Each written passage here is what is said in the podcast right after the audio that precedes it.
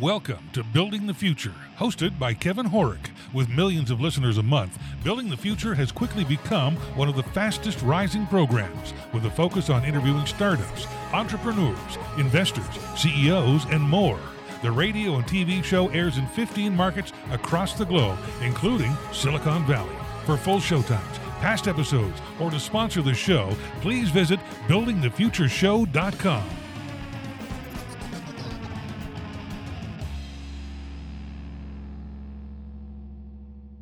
Today's show is brought to you by OnPay, the new standard in payroll. You can pay employees and contractors in minutes, automate your payroll taxes and filings, as well as provide health benefits and HR in all 50 states. For more information, visit buildingthefutureshow.com slash onpay. Welcome back to the show. Today we have Joel Primus. He's an entrepreneur, explorer, and transformational life coach. Joel, welcome to the show.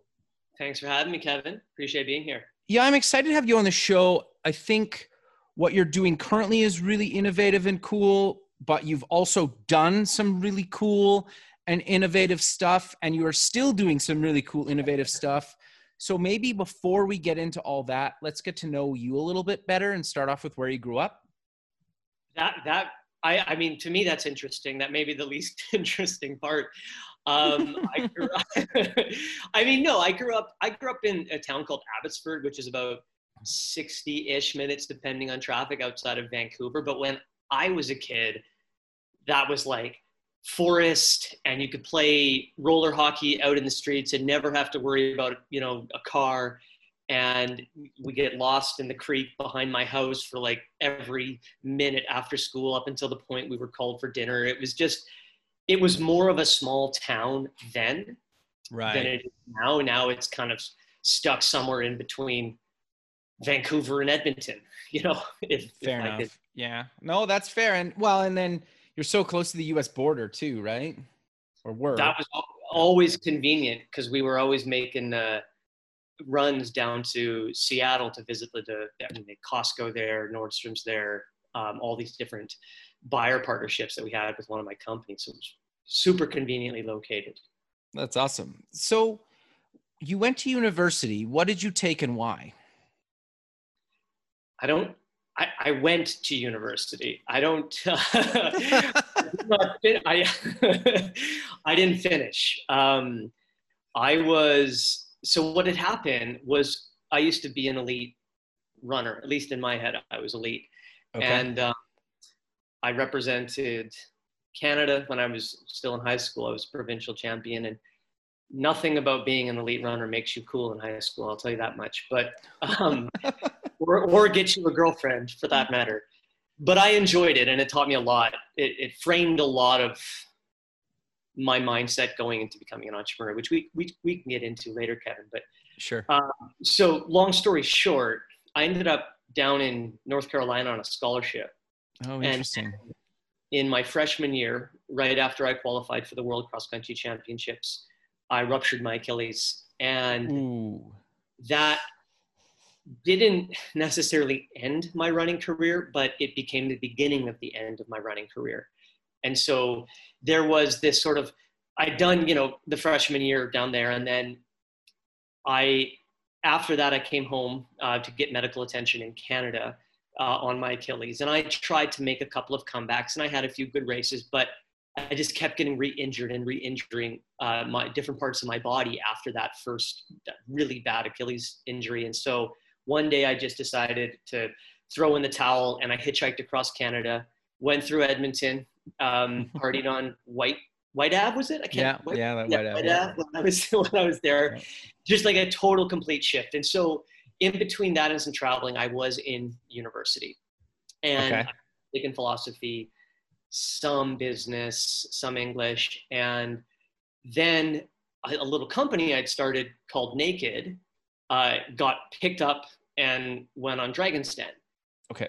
what made you What made you start that and why? Before I sorry to cut you off, but I, I think that story is relevant because yeah. I think for a lot of people, like you didn't graduate college, which I I don't think there's anything wrong with, but like I think like I'm trying to prove that like you can do it kind of no matter what, right? And that story alone is like complete proof of that. And and Dragons Den, which you just mentioned, for the American audience, it's basically like the Canadian version of Shark Tank. Absolutely, yeah. I mean, there's I I have regret. Um, I feel in my in my gut or maybe in my heart like that pang of I still should have finished. Um, and so I, you know, I totally commend anyone who goes through the motions, but um, not not through the motions. That's not a fair way of describing a dedicated post uh, post secondary education. Um, but you know what happened for me was, so I was in I, I hitchhiked across Canada and then I went over to Thailand and I got really inspired about this idea of how travel can truly change the world and make the world a, a more peaceful place, connect us, you know, show us just those very human elements that we all have. We all laugh, we all cry, we all love our families. And it's our traditions that might be different, but our humanness is the same. And so I had this grand idea to, when I came back from that trip, to film this documentary about traveling the world. And so I, my brother and I, we kind of we spent our savings. We bought a video camera. We worked you know, two jobs at a bar and landscaping, and we set out to literally travel the world. That's awesome. And we, you know, I think that the, the grand total of sponsors I had was one, and it was my old company. They gave us 250 bucks, and then my brother told me that, well, actually, they owed him 250 bucks on his paycheck. So in fact, it wasn't any, any sponsorship at all. Not that it made any difference. So we we were we went all the way from Mexico down to Santiago, Chile. Wow. And when I was in Peru, I needed some underwear. We've been, you know, we've been at it for a couple months, and I had all this crap underwear that just was destroyed by the time I got there. And so we were in this night market, and I picked up this pair of Pima cotton underwear. And for those who don't know Pima cotton, it's it's like a premium soft, high grade cotton. And I was like, oh my goodness, like this feels so much better than anything my mom ever bought me. But then I hiked up Machu Picchu wearing the product. I'm like, yeah, once you start sweating in it though, it kind of doesn't feel as good. And so all of a sudden it was like, ding in my mind, how do I take that performance fabrics and, and, and qualities and properties that I was used to in my running clothes and marry them back to this very soft, luxurious feel and create something that was so comfortable you couldn't even feel it. And so, what ended up happening was that eventually our video camera fell off a cliff. And my brother didn't really want to do it was in the Atacama desert and we were morons. We like there's like these kind of really beautiful independent rock structures. Okay. And we set up the camera on one and like we tied it down and weighed it down and then we went and we climbed up another one and then this gust of wind we just watched it happen just like knocked the camera off the rock structure oh, and it just fell to its demise and we're like oh my gosh. So to make that story uh, you know long story short we the, nothing really happened with that film until many many many years later. And instead i kind of came home just thinking about this underwear line and I decided to start trying to make an underwear business, having zero idea how to do so. So that kind of that's kind of how we ended up on Dragon's Den. Was then somebody heard, oh, naked. That's the name of this under. Uh, it was the name of the company. That'd make a great Dragon's Den bit.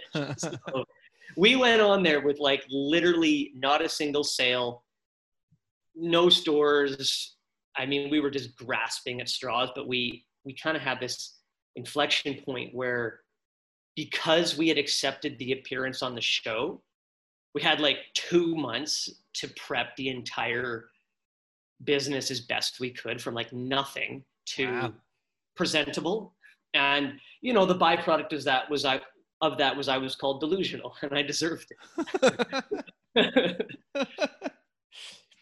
All right, fair enough that was Brett. Brett uh, Brett said you're delusional. You have no idea. At the time, I my ego kicked in and was like, I certainly do. But looking back, I certainly did not have any idea what I was doing. No, that's that's interesting because I remember seeing the episode actually um, with you guys pitching. Like I, I remember it. It's like I when when we got connected, I went and like I just like I remember it, and I remember it's just funny. I'll Because, never, yeah. I'll never live taking. I'll never live it down taking off my clothes on national TV. It is, it is not all my clothes, obviously, but Fair enough, it wasn't a yes. full Monty. It was just down to the boxer shorts. Sure. So, but walk us through uh Naked's like c- company because you you it became really successful. Uh, it be, it became pretty successful. I think that uh, it was it was one of those companies that had the, the- well the age old challenge of it. It was it was tripping over itself because it was growing really fast and it had the uh, the dual aspect of being a public company way way way too early, uh, and that essentially meant that two entrepreneurs, myself and my partner Alex McCully, and our very small team of incredible people we're running two businesses of which we didn't know how to run and we're learning on the fly not just one and uh, and so it, it it was always kind of challenged in that regard. And the the success obviously of a startup is your ability to get past that point. And we did. You know what what ended up happening was so the Dragons Den happened we didn't get a deal done. But as things tend to go in the world, somebody called us and was like, "Hey, you know, I saw your show and I'd like to get involved." And and that was thanks to Arlene Dickinson's comment of a brand like Naked comes around once in a lifetime or something to that effect. And that like little zinger erased a lot of the bad that people had heard, you know, being called delusional, et cetera. And and so it was really kind of neat to see that connectivity and and so we ended up going to Calgary, raised a little bit of money, and then next thing you know, I'm you know I'm knocking on the door of stores like Holt Renfrew, which for your American guests is like the Neiman Marcus of Canada, and the Hudson's Bay Company. And next thing you know, we got a we have an order, and this is a, a classic entrepreneur story of of epic failure proportions, Kevin. So Holt Renfrew gives us an order for a thousand pairs, which is, Okay. a, is a huge deal. We're like over the moon. And I'm like, okay, so you know, what do we have to sell through each week? What do we need to kind of forecast for? And they're like, well, our top selling brands sell like, I don't remember what it was, like a thousand pairs nationwide a week or something like that. But you're talking top selling brands.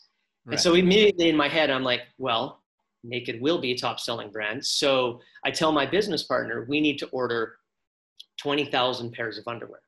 And this is all in like the turnaround of like two months or something like that. Like it's just a ridiculous turnaround. But fortunately, we were making the product in Canada. So we had kind of control over that part of the process. nice. And so, yeah, we, my business partner's like, are you sure, man? Like, why don't we just start with 4,000? You know, and maybe we'll buy some extra fabric. I'm like, nope, nope, nope. You know, brash young 22 year old. And um, so we do it. And, you know, sales go okay. You know, we're selling some, like nowhere near. So I got like 19,000 pairs of underwear sitting in my sitting in my garage. Well, originally garage, then warehouse. And then and then somebody calls up and they're like, I know why you call this company naked. I'm like, why? He's like, because the underwear doesn't stay up. I'm like, what, what do you mean? He's like, they literally fall down. I'm like, are you serious? And, you know, then we do some investigation and like, we get, we've done product testing with our friends and every one of them probably lied on their product feedback that the underwear fit great. And on me, it fit fine, but it turned out that like our size large and extra large customers, like the underwear just shot off them because of the way it was designed. And so now, not only do I have 20,000 pair, sorry, 19,000 pairs of underwear sitting in my warehouse, it's more or less entirely defective. And Wow. I had spent all the investors' money, or most of it, on placing that order. And so, uh, you know, we were like, behind, it's painful to recount. Sorry, man. We- I mean, I guess I volunteered the story, but Yeah. we were we were so far behind the eight ball because of that. And what I ended up doing was like, we ended up fixing the product in this crazy whirlwind thing. And then I literally drove across the country, went to every store that we were in, all the Holt Renfrews, and showed them like that we'd fixed it. And, and every customer we could possibly track down, we called them and sent them a new pair. Wow. Um, and, you know, small potatoes. This isn't Calvin Klein at the time. you know? Sure, but still. And but I, I think what I'm trying to get at here, though, is like you could have just easily packed it up and said, like, forget it, we're done, right? But like, you basically turned this thing around after something that I think a lot of people would have just given up. I think, yeah. I mean, the, it was it was an easy point to say we're done, and it was and it was an easy point for call it the universe or just whatever the business world in general to say you're done. Yeah. you, you messed up you're done. But as fate would have it because we took ownership of our mistake every single person gave us a second chance that's awesome. um, for most and and so this kind of it's it leads into why we ended up going public. Our investors at that point were like whoa these guys don't know what they're doing. So we didn't get any more capital from them. We spent all the capital on the mistake and fixing it. And so we ended up, I mean, I'm from Abbotsford, small town Abbotsford. I have no idea how to raise money, right? So we are kind of finding different people in New York, making phone calls, pitching, figuring out different ways to pitch people. And then kind of one thing leads to another. And this guy's like, we'll, well, we'll, we like naked. We'll, we think we can do something like that. We'll take you public. I'm like, great. I have no idea what that means. Um, but it sounds That's great. amazing. uh, I mean, like we, I didn't grow up in a house where my parents traded stocks or had investment sure. portfolios. Um, it was, they, you know, they may had RRSPs. Like they, they, that was like the extent of my family's financial acumen at the time. but I think that's like most people, though. To be fair. Yeah. Oh, absolutely. Yeah. I mean, you you even meet people with money in yeah. certain industries, and he said we're going to take it public, and that might be like, what does that really mean, right? Totally. Um, and so, fortunately, my business partner was a CPA, and um, he was under uh, he was up for the task of figuring out how to take a company public and you know operate in a public company. And as a result of that experience he's built an incredibly successful accounting practice um, over the long term here. But we we went public on the otc which is like a it's, it's a bulletin board exchange that's kind of lower on the totem pole as far as things go. If you put like nasdaq um, and you know in the new york at the top and then maybe the TSX and you know whatever else international, and then down there is the OTC. Um, so we listed on there, and it took you know it took a year, and it, it took way more money than we thought, but it put us in this whole new trajectory where you know now we were raising money in the United States, and I was spending a lot more time down there. Contacts were building, and and we were kind of doubling up on everything, right? So I'd go to a city and in that city like call it portland i'd have like i'd meet a, a room full of investors in the morning for breakfast present you know why they should invest in the stock. And then in the afternoon i'd go and train the nordstrom's team. And then if we sold a menswear store i'd go train that. And then i'd hop on a plane and do it in another city. And so it became this totally different life than we expected. Um, okay but it, you know it had its pros and its cons. The business was growing and our capital markets exposure was growing but at the same time you know my attention was so diluted from the core of the brand that and this is pro- possibly a mistake that uh, you know many entrepreneurs make. I, I like to forewarn entrepreneurs is like when you lose your ethos when you lose your why um, your brand can deteriorate. Your customers will know that. And so we were just signing on a big department store and like a huge one. And they had all these demands, I guess you will, or expectations, maybe that's fair to say, of what we should do to our packaging and our pricing and our this and that. And so, as a result of signing that customer, you know, our life was changed in two two ways: one positive, one negative.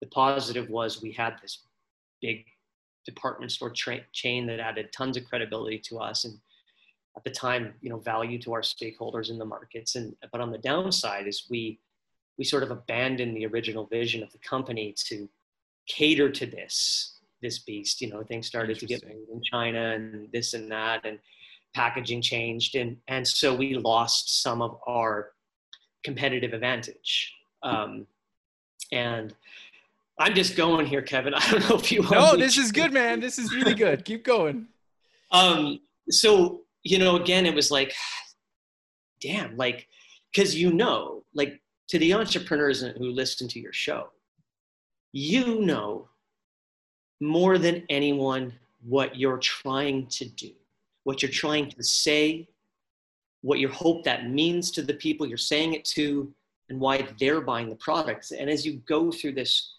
the growth of your startup, all of a sudden the room gets really noisy and there's investors telling you what types of financings you should do and what types of structures you should finance your company through. And then there's this store who has this opinion and that store who has that opinion. And then there's the shareholders who have their opinions and it becomes very noisy and harder especially if it's your first rodeo to be disciplined and patient and take the feedback. Absolutely. Don't don't have blinders. But to execute against the vision and only pivot when necessary you know like for instance if you if you started a business during covid and, yeah. and you had to you had to adjust due to the macro conditions in in the world. And so but we were like to the point i'm making is we were pivoting left right and center from financing structures to uh, to packaging because i was just green and naive and eager and willing and so i just took everybody's advice and like literally implemented all of it and it created this this mess of a of a cap table capitalization table like how you know what what our financial financing history looks like. Sure. And and brand and it got to the point where i'm like i don't think i am qualified to run this company, despite any of the successes we've had. And I think shareholders deserve somebody better. And so that led to um, me in my travels in New York. I got introduced to this incredible woman who her name was Carole Hochman, and she had had a very successful uh, lingerie sleepwear business. She'd exited that business and was entertaining new positions. And so I I offered her the job um, she kind of was like, "Oh, do I want this?" you know? um, but she uh, she ended up taking it after you know a, a, series of conversations and time and and you know going through those motions and I ended up moving to New York um, and then we spent a couple of years there and then we got a knock on the door from a lingerie company called Bendon out of out of Australia. They had seen me present at a conference and and asked, you know, are you potentially looking to be merged with or acquired? And we saw this this company that had like 4,500 stores around the world, their own stores in Australia. They had Heidi Klum as a as a spokesperson, and we're like, wow, like if we merge with these people, it's going to be way better. And the reality is, because I'm I'm not here to sell a like I don't want to sell just the positives. The reality was we ended up doing that deal and unfortunately the the value you know sort of in the weeks and months and years to follow greatly you know, declined in the company and some of our shareholders made out okay some didn't and it was a really hard experience to exit and then watch your baby just implode um, and the people who believed in you to watch them suffer. I mean, they're all professionals and sure wow. they have losses, but for me, it was really personal, and that and that sort of spawned a very tough four years for me of anxiety, depression, assessment, like, um, and and really it started even before the demise because, as any entrepreneur on the show who's who's been through this might know, like when we sold the first time and moved to New York, and I gave up the CEO ship, and you have to go through those motions of okay, what is my value? What is my role? How do I contribute um, in this totally new environment? And it was a bit, it was a bit challenging. It was a bit, to say the least. And I struggled. That was kind of like the opening of like the "Who am I?" esoteric like self discovery. And I'm sure if I'd had, if I'd had more dough at the time, I would have just zipped off and slept in a cave in India for a year, but I had kids and I had all these problems to deal with. So, so that's a that's sort of a all all over version of the naked story that, um, you know, excludes many details, but but uh, happy to dive into anything else if you have questions. No, I, I think that's a good overview of of it because I just wanted really you to tell that so people understand that like being an entrepreneur that even gets on the uh, stock market and sells to a company like it, it can go great it can go terrible it can go somewhere in the middle like it's all over the place and even when you think you have you're done and you're over you can still keep going right and i think you just prove that all those things to kind of be true, right? 100%. It, it's, and it is, you know, what is it, nine out of 10 businesses or something like that are going to fail. And so if you, if you set yourself up and you say, this is everything, this is, if this fails, I'm done, I'm over, then you're, you're just you're setting yourself up for unnecessary heartbreak because life is not like that. You know i hmm. like i always like to think about the hero's journey you know joseph campbell jo- jordan peterson talks a lot about the, the hero's journey as well. And he t- you know these these iterations of our journey as human beings through our life. And so if we look at take any kind of classic movie um, and you just follow that character's journey right? They're they're this brash, um, young, confident hero who kind of thinks that there's nothing they can't do.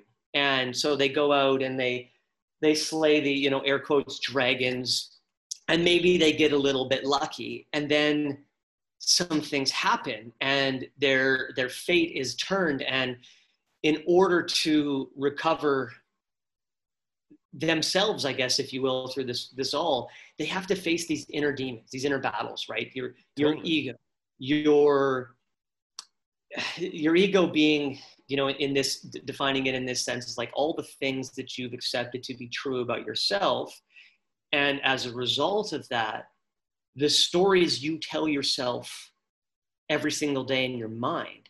So this has to be a certain way because that has to be a certain way because and in reality, none of that's true.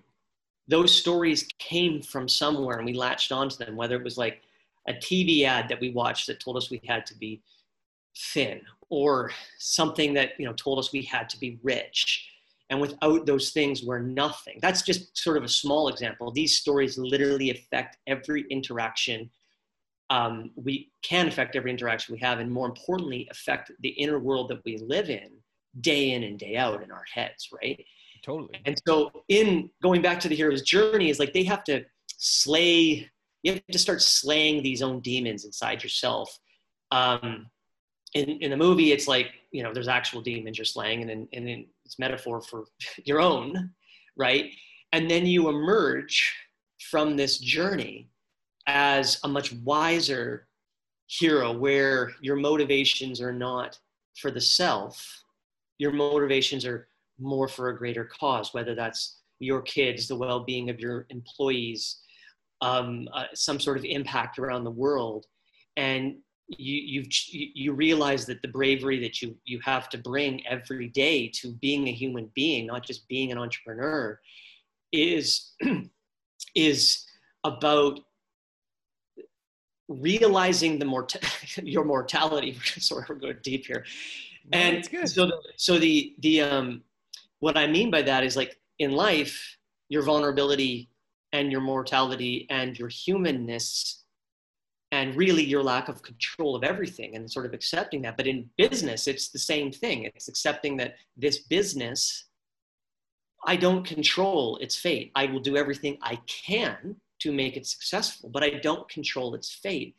And then and once once you've been through that process you realize that like life is really just like one hero's journey after the next Totally. after the next and you're never done Yep. right but the thing that's changed is the mindset that you've brought into each of these things that's what's changed and how you feel about each of these things as you go about them right so the stakes of me being a runner snapping my achilles you know freaking out deciding to hitchhike across the country because I was so ashamed of not being a runner and so confused as to who I was.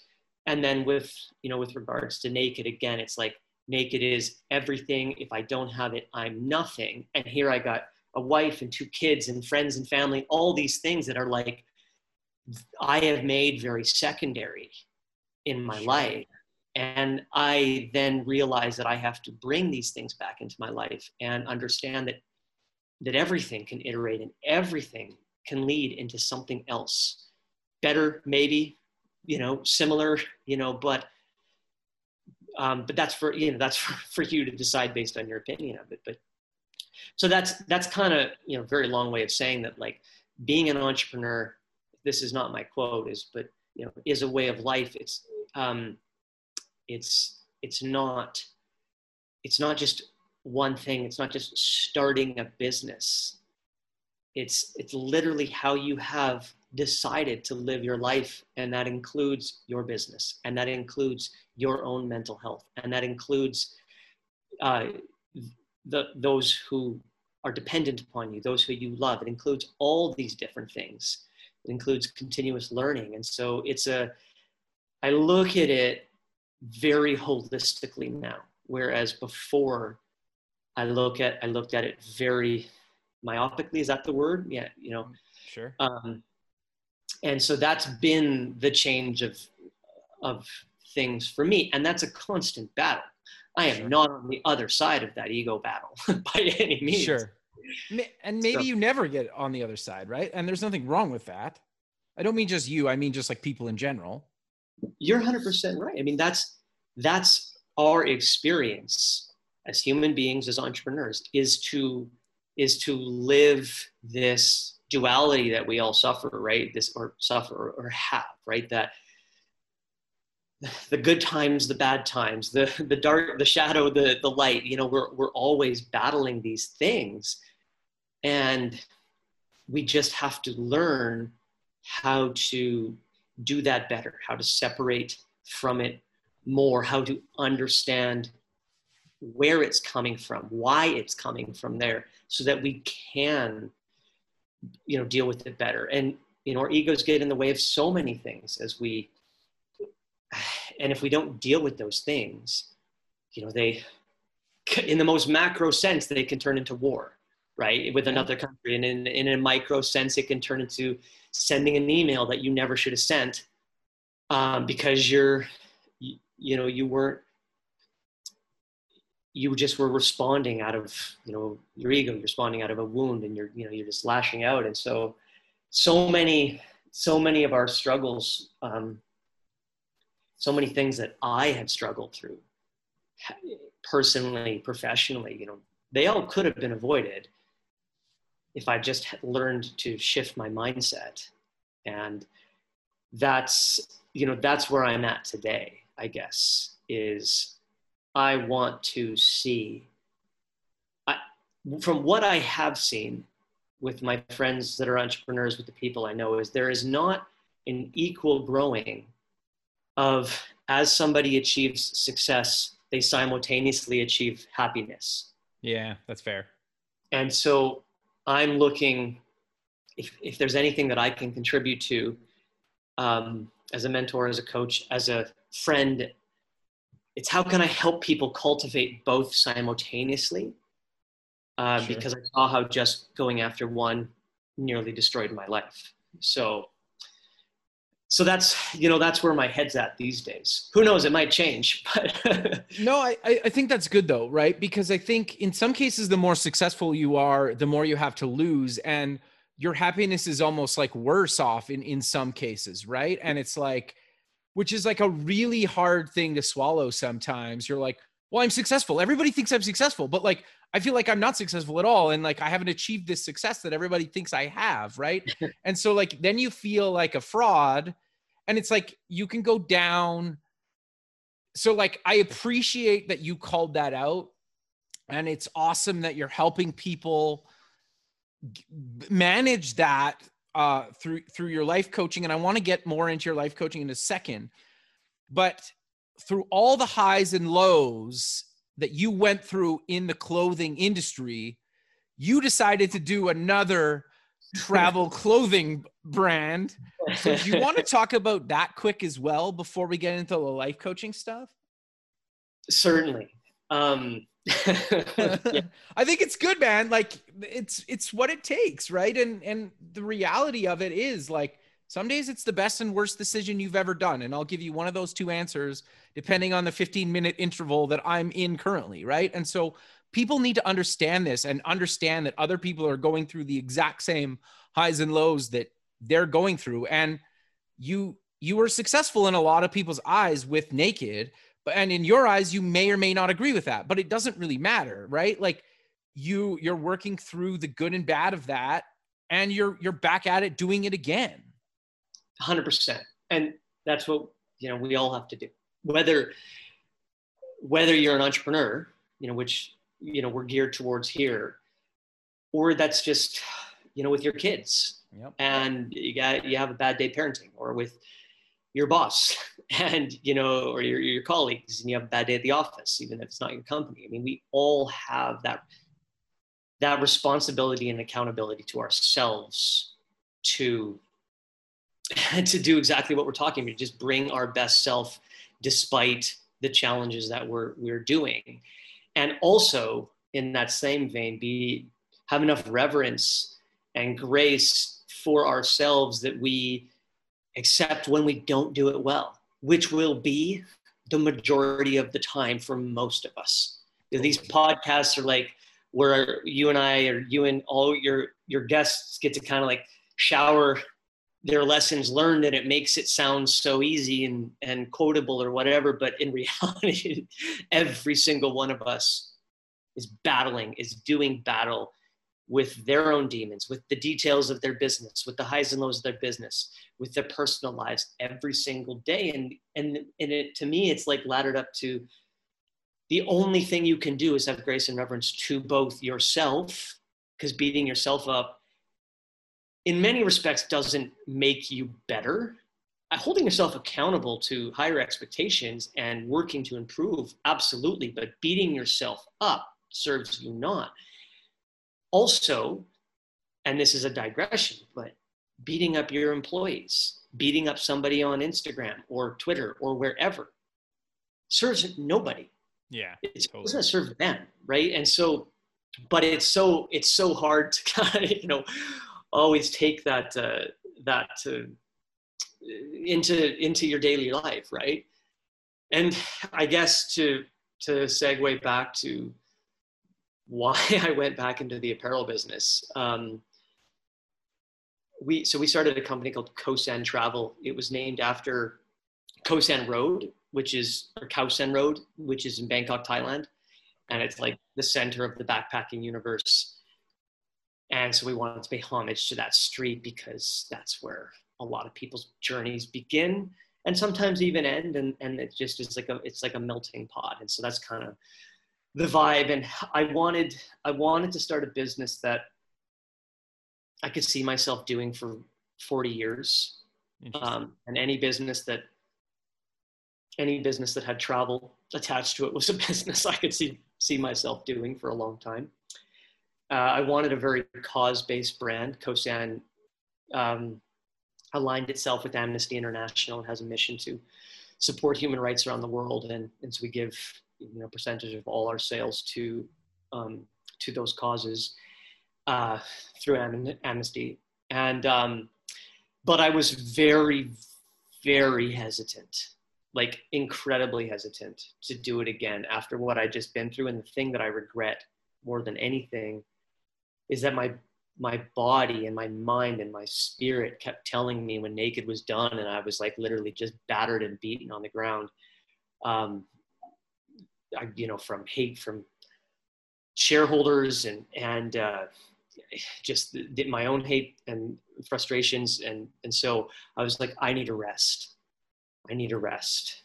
And i didn't give myself that rest. And because what happened was we're like well we'll just like we'll test. We'll test a product on kickstarter and see how we do. And so we delved into this.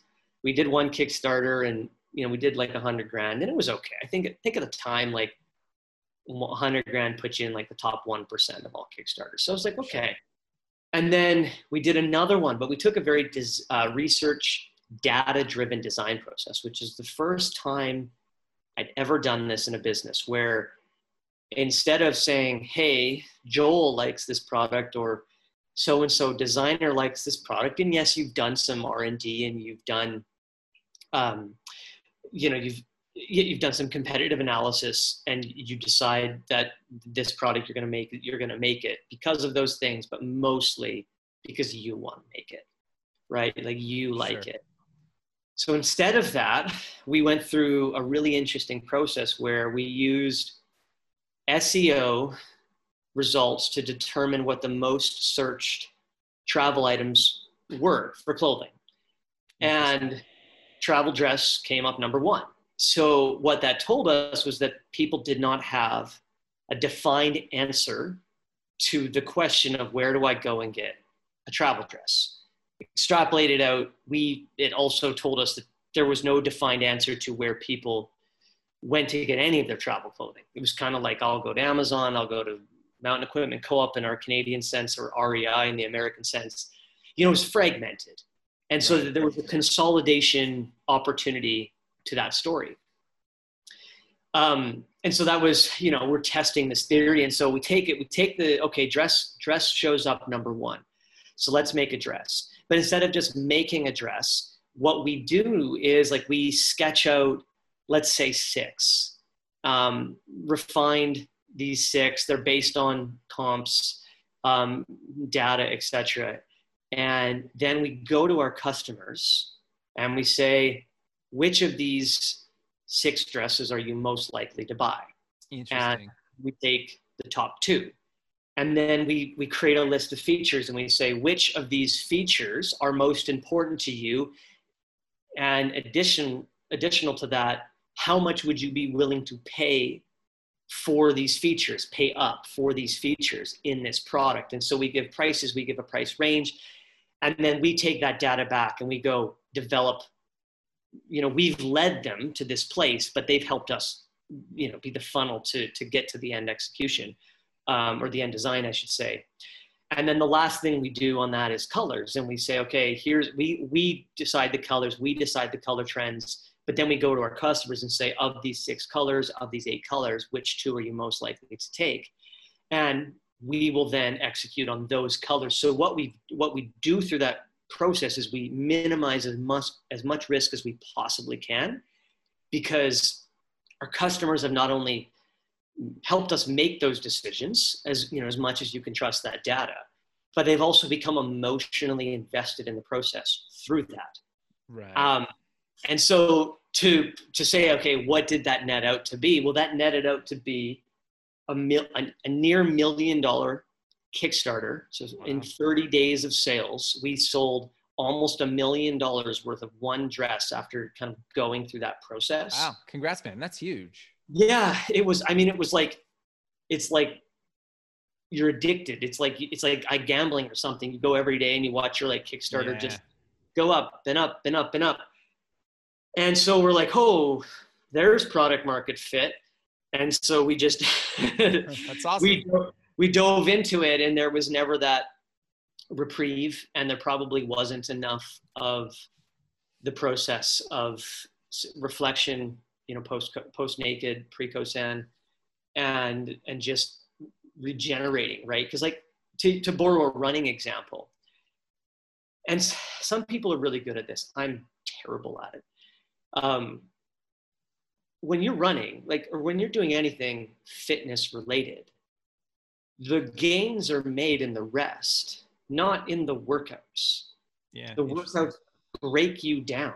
They break you down to the point of which you almost burn out. When you're when you're working a muscle, that muscle tears and has to heal in order to grow back stronger. And so the same is, is true of life. Like in in in running, we would have, you know, you, it was periodization, right? You would have cycles of intense training followed by periods of rest and recovery so that the effects of that training could take um, could take hold and you know, maximize your performance. And, and by the time you're in you know air quotes racing season you're barely training hard at all because your body's already done all the work. And so you're peaking in that sense right? And then after the peak your body comes down the other side and you take time off to recover and recharge and then the next year theoretically you know if you're injury free you should improve from upon that point. But in business and in life, we don't do that. I mean, you have to be a high level CEO, you know, in a very big company to get proper vacation time. Yeah. You know, as an entrepreneur, you could work 10 years without proper rest. And I'm not saying there's anything wrong with working really, really, really hard consistently. Um, but we don't take those rests. And those rests in the entrepreneurial space, I think they bring about clarity and decision making. I think they bring about creativity. Um, they allow you to you know, have better moods um, as you deal with your staff or you deal with situations. And but it's it's so hard to carve out that time. And I you know I never did.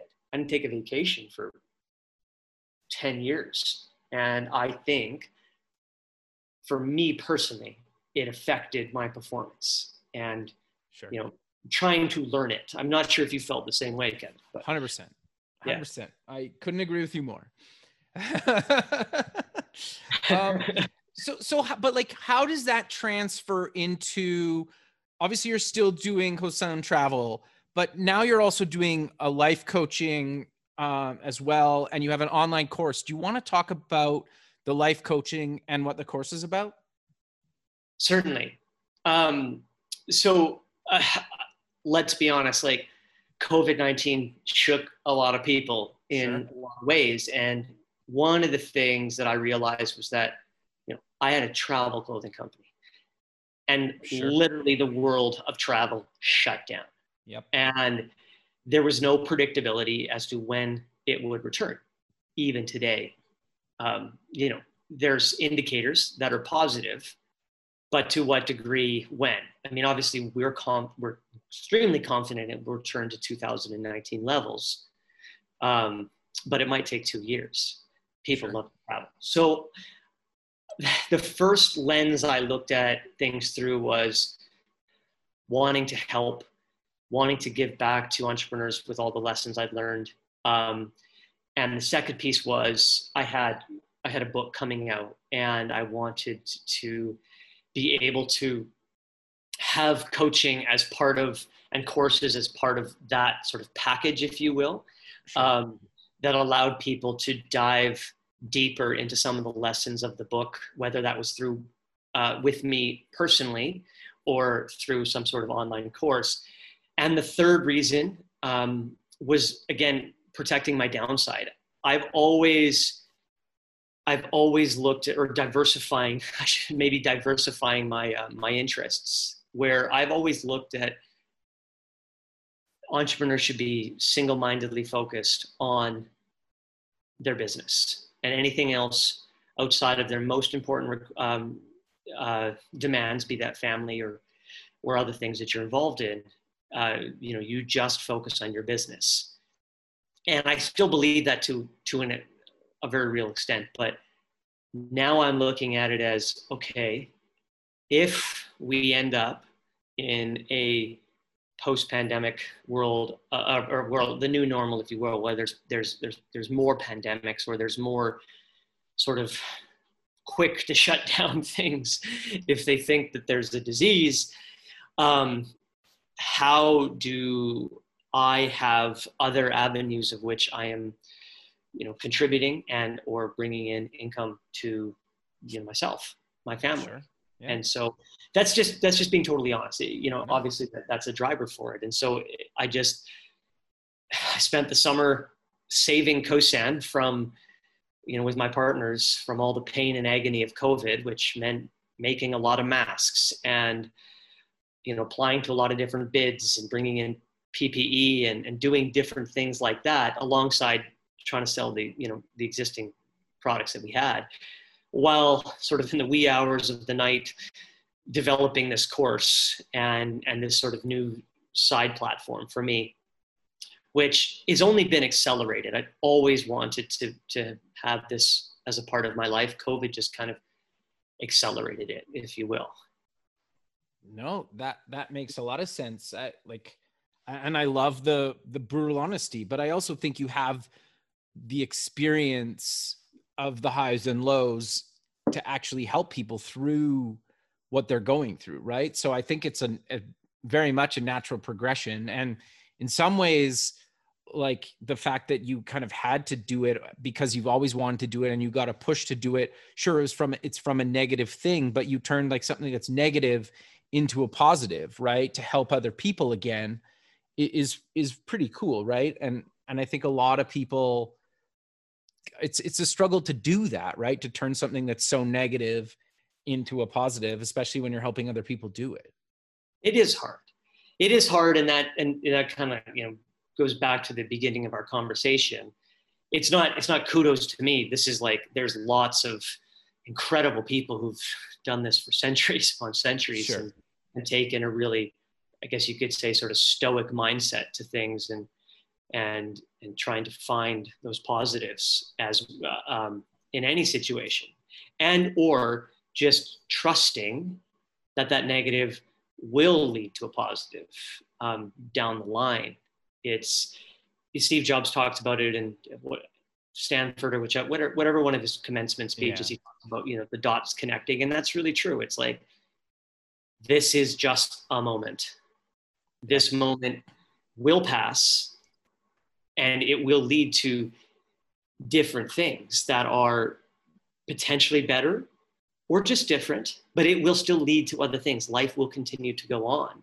You know to to put that into perspective and and once this is kind of leads into the course and when i have a worksheet in in my online course where i like tell you to look back and look at all these negative negative moments that turn into positive things to see how these these dots connect so that you can have trust in having a transformation and taking steps into unknown territory for yourself. And that is, you know, one, one simple story is that when I, one of my first businesses I started was actually a magazine in Abbotsford. Okay. I thought we needed a cool millennial focused magazine.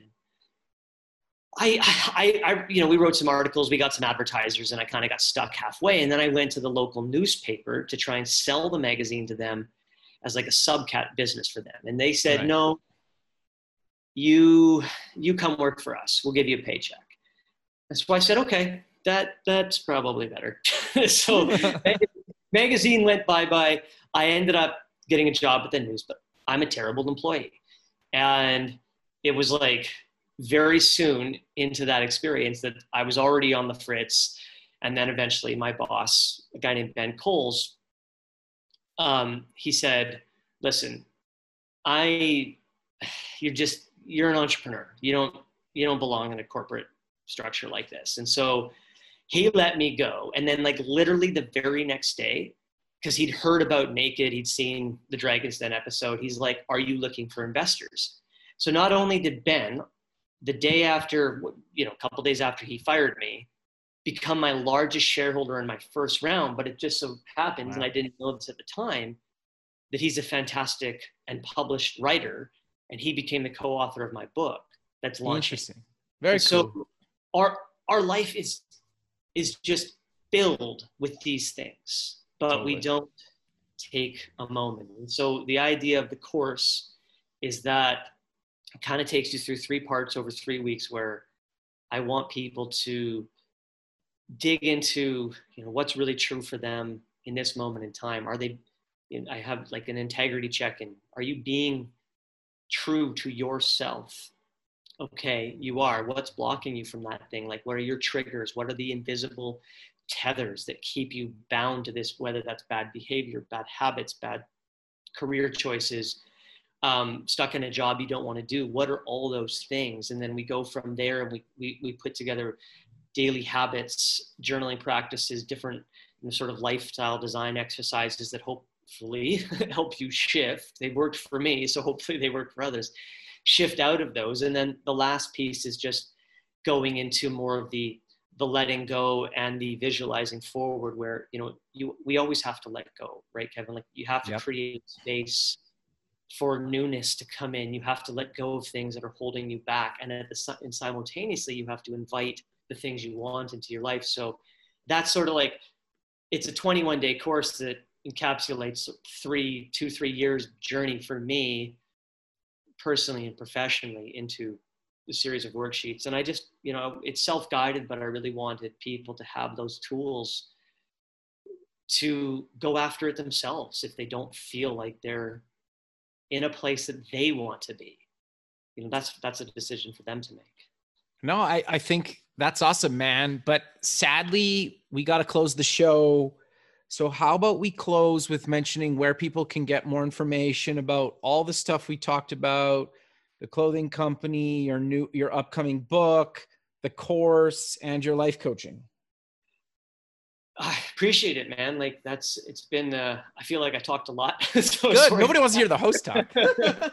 um, but yeah, you can find everything on joelprimus.com right now. Uh, the book's just just being finalized before it can be pre-ordered. So right now, the course, anything about sort of naked or Kosan, you can link to it anywhere from joelprimus.com. That's the best place to find me or Instagram at joel, joel.primus. Perfect, Joel. I really appreciate you taking the time out of your day to be on the show, and I look forward to keeping in touch with you. And have a good rest of your day, man. You too, buddy. Thank you. Thank you. Okay, bye. Bye. Thanks for listening. Please visit our website at buildingthefutureshow.com to join the free community, sign up for our newsletter, or to sponsor the show. The music is done by Electric Mantra. You can check him out at electricmantra.com and keep building the future.